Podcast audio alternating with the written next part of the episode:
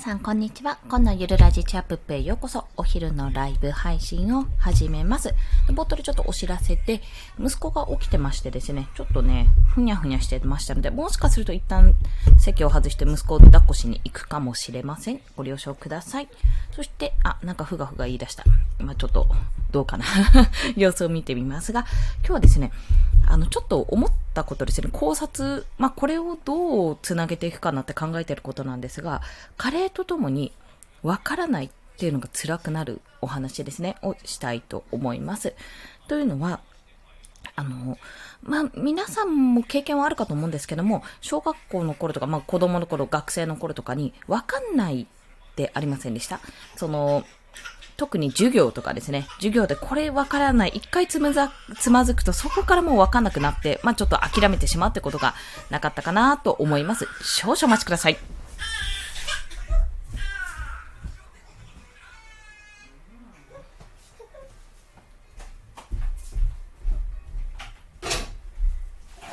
失礼しました。ということで、息子が泣いたので、息子を連れてきました。というところです。で、そのカレーとともに要は、わからないっていうのが、まあ、なんていうのか、今まではわからないってことはやっぱり聞いてみたりとか、まあ、先生に聞いてみるでも何でもいいんですけども、理解をどんどんどんどんしていったと思うんですけども、だんだんとね、この、あ、これわからないなって、こう、見切りをつけてくるってところがあると思うんですね。まあ、私の例で挙げると、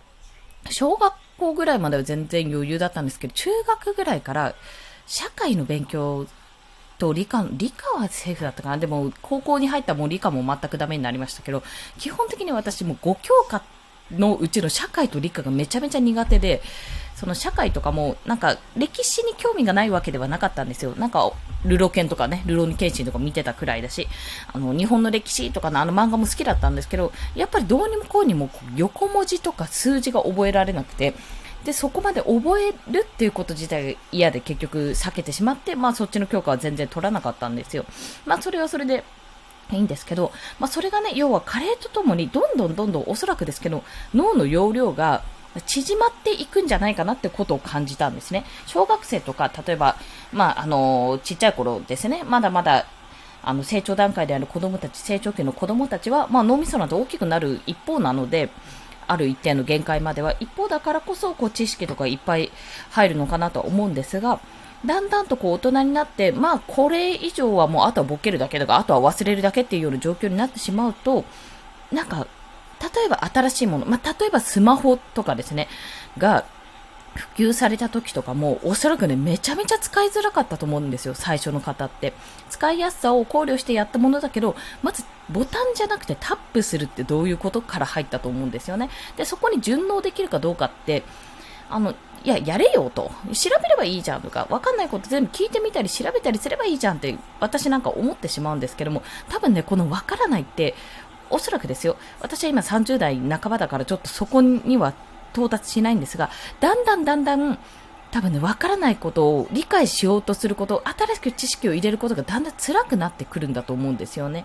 まあ、それは自分の、例えば脳みその中に入っている容量がね、圧迫されるからなのか、そもそも、その新しいことをやること自体が億劫なのか、興味がないのか、まあいろいろあると思うんですよ、パターンとして。やらなくていいんだったらやらないことに越したことはないなっていう風になってくるんじゃないかと思うんです。で、そこで何が言いたいかっていうと、今ちょっと、あの、口出ししてる案件というか、まあ、あの、継続案件としていただいてるサイト運営代行のところの、あの、そもそもの運営のところを、まあ、私が得た知識をこう、お伝えしたりしてるんですけども、まあ、そんな中で、あのー、今コロナ禍になって結構その、なんていうんですか、イベントとかやるんですよ。まあ、基本的にイベント形式で、まあ、人が集まって何かをてサービスを提供するってものなんですけども、それを、あのー、要はコロナ禍になったらできなくなっちゃうじゃないですか。もう、そもそもこ来たくなくなるし、顧客側としてはちょっと外出るの怖いなってことにもなりますし、あとはもう場所自体も借りられなくなってくるっていうことがあって、じゃあだったら、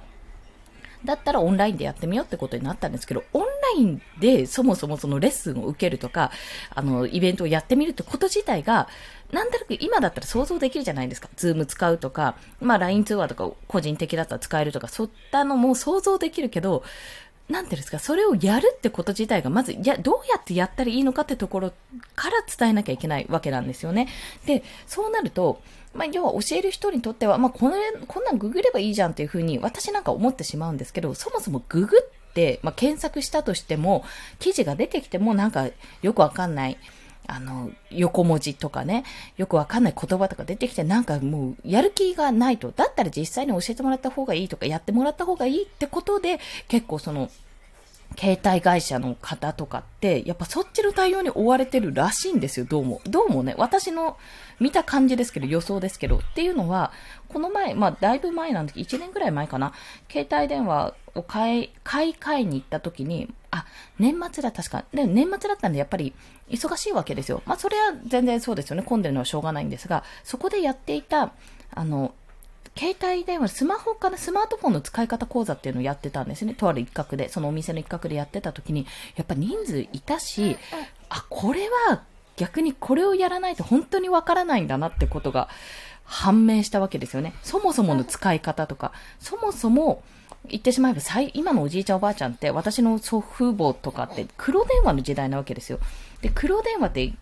想像する通り、こうダイヤル式なわけですよね。ダイヤル式の電話からプッシュ本、このプッシュ、ボタン式の電話になっただけでもびっくりなのに、そこからコードレスになって、なおかつ携帯電話になって、今はタップ式なわけですよ。タッチ、タッチとかタップか。そうなったらさ、もうついていけないわけですよね。え、どこをし、え、勝手に動いてどうなってるのみたいな状況になるわけですよ。ボタンだったらまだね、これを押せばっていう風になるかもしれないけど、一通りボタン覚えればいいけど、タップじゃもうどうしようもないわけですよ。そしたらもう、じゃあどうやって使うのかっていうのをもう最低限の情報を、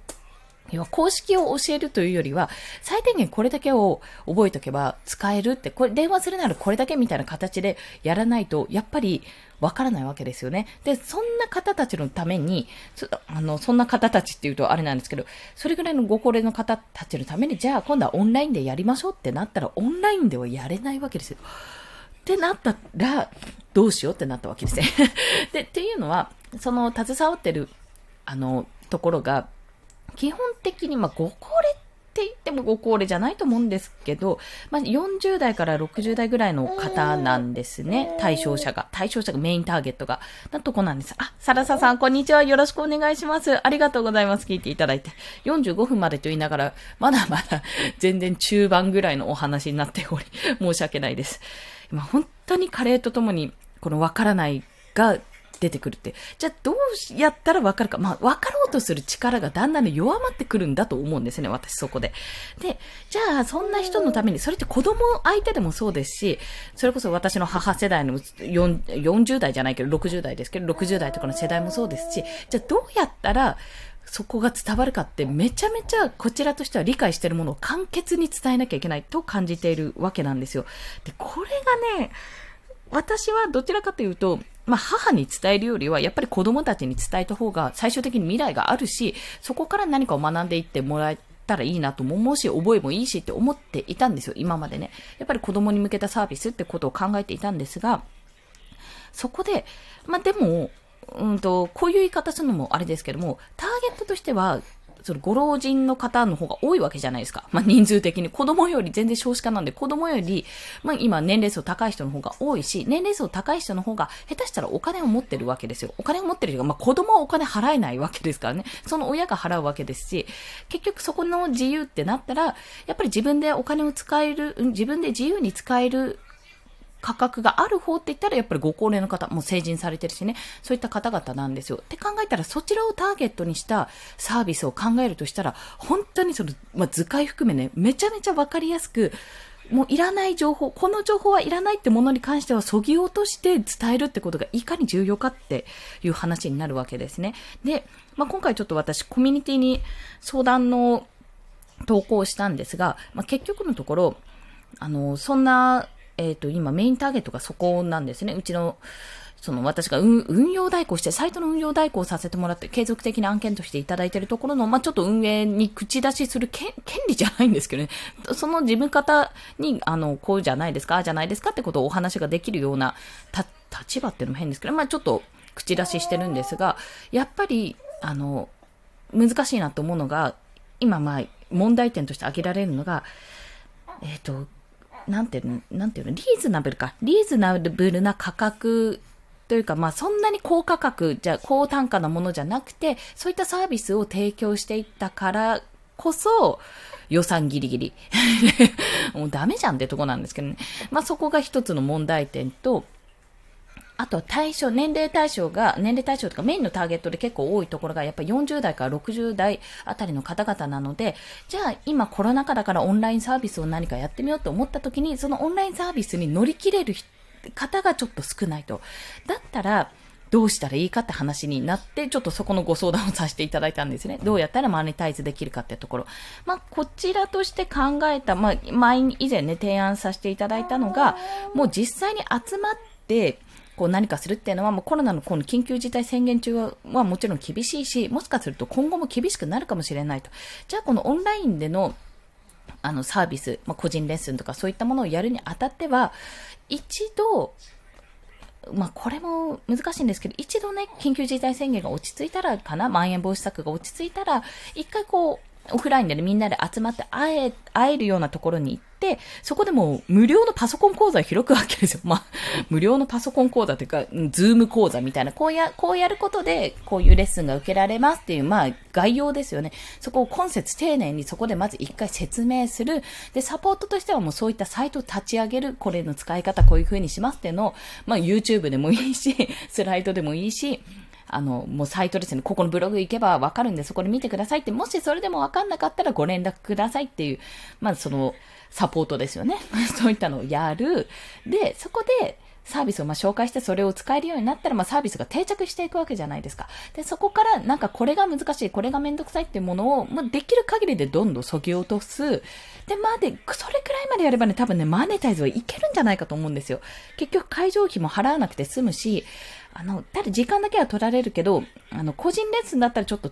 単価を高めにして、あとは集団レッスンっていうのを週に何回かっていう風な形でやれれば、多分ね、できるんじゃないかと思ってはいるんですけども、まあそこも果たして需要があるのかどうか、その今メインターゲットとしてるところがそういったものを本当にやりたいかどうかっていうところもちょっと一つかなっていうのも考えて、あの、その辺もちょっと詰めていきたいなと思ってるんです。なので、まあ結局のところ、今、その私が口出ししてるところは口出ししてるっていうのもあれですけど、私がメインでやってるわけじゃないので、とりあえずこういった方法があるよってことを、あの、知識を提供してるだけなんですが、まあ、そこがもし今後やっていくとしたら、とりあえずそのメインターゲットを、お金の持っている お金の持っている40代から60代とかそういった方々に向けてやることにして、じゃあその人たちのその問題点、やりたいけどできないのを解決する方法をこちらとしてサービスとして提供すると。で、なおかつこちらとしては、その、まあ、資金が欲しいわけなんで、その資金を得るために、マネタイ、まあ、どうやって収益の仕組み化を行っていくかってところかなと考えているって、ごめんなさい。ちょっと思考がまとまってないんですけど、そんなお話をさせていただきました。これがね、あの、すごい、サービスというか、その、講師の先生がね、提供してくれるものがめちゃめちゃね、質が低いとか、そうでもねえなって思うものだったら私もここまでやらないんですけども、最終的に私自身もこれ子供とか小中学生とかですね、の自己表現、コミュニケーション術とかそういった方につなげられるし、なんなら、あの、その先生が以前ちらっとおっしゃってたことが、それ演劇とか俳優さんとかそういった表現、あの芸術の世界に進む人って基本的にお金ないんですよ。いや、お金ないけどアルバイトしながらだと演劇できないしとかそういったことがあるので、まあ、食っていけない問題が出てくるので、そういった方たちに向けて、まあ、あんまり高くない、価格の高くないその方法を提供するのとともに、もし私がね、このままブログとか音声配信とか、こういった情報発信を通じて、自分で収益の仕組み化が作れるようになったら、そのノウハウを、その演者さんたちに、まあ、これからちょっとこういう風に表現したいんですよね、とか、こういう風に俳優になりたいんですよねって、でもお金がないんですよねって言ってる人に、いや、今ここで頑張れば、こういうことを作っておけば、自分、あの、まあ、そこで自分のなんで、不労所得というか収益の仕組み化を作って、そこそこでできた、うん、お金収益をもとに自分で、じゃあ、アルバイトそんなにやんなくていいや。じゃあ、それ以上に勉強ができると。そ、それ以上に表現の、まあ、練習ができるとか、そういった方に持っていければいいなって思ってるんですよ。で、それが、今私は全くもって実力がない。もう知識だけ聞いたものしかないので、そこの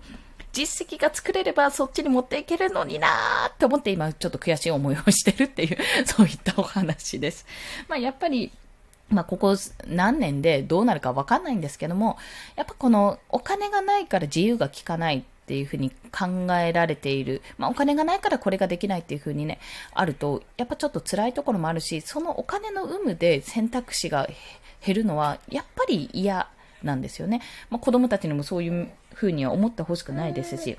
で、あ、うちお金ないからこれ無理だよねって、いやいや、もうちょっと少ない金額でもやれる方法を考えましょうよとか、そういった方にね、持っていきたいと考えてるので、まあ、ちょっと私も、あの、ブログ、ブログですね。全然再開できてないブログを、あそういえばアフィリエイト発生しててびっくりしてたんですけども、まあ、それをもう本当に再開して、自分が実績を作って、まあ、こうすればできるよってことを証明して、そこからやっぱり伝えられることをどんどん伝えていきたいと、そういうふうに考えております。ごめんなさい。長々と話してしまいました。はい。彼と共にわからないが、辛くなるっていうお話でございましたが、まあ、ここをね、わかりやすさ、まあ、図解で今、わかりやすさっていうのをどうにか作ってるのと同じで、どうやったら分かりやすくするか、このうちの、あ、ごめんなさい、これ、うちの身内の話なんですけど、あの、身内経由でもらってる仕事の話で、この、口出ししてる案件なんですが、この身内に対しても、身内も高齢だから、どうやって話せばいいかとか、どうしたら伝わるかっていうのを、めちゃめちゃ、この人をターゲットにして、その身内をね、まあ、テストにしてですよね。テストにして、ちょっといろいろ試してみるので、まあ、また何か情報がありましたらお話ししたいと思います。ということで、本日もお聴きくださりありがとうございました。暑いですね。なんか都内は明日から雨、雷雨、マークがついております。まあ、ちょっとは涼しくなるみたいですけど、蒸し暑い日が続きますますので、連休中も体調と気をつけてお過ごしください。コンでした。では、また。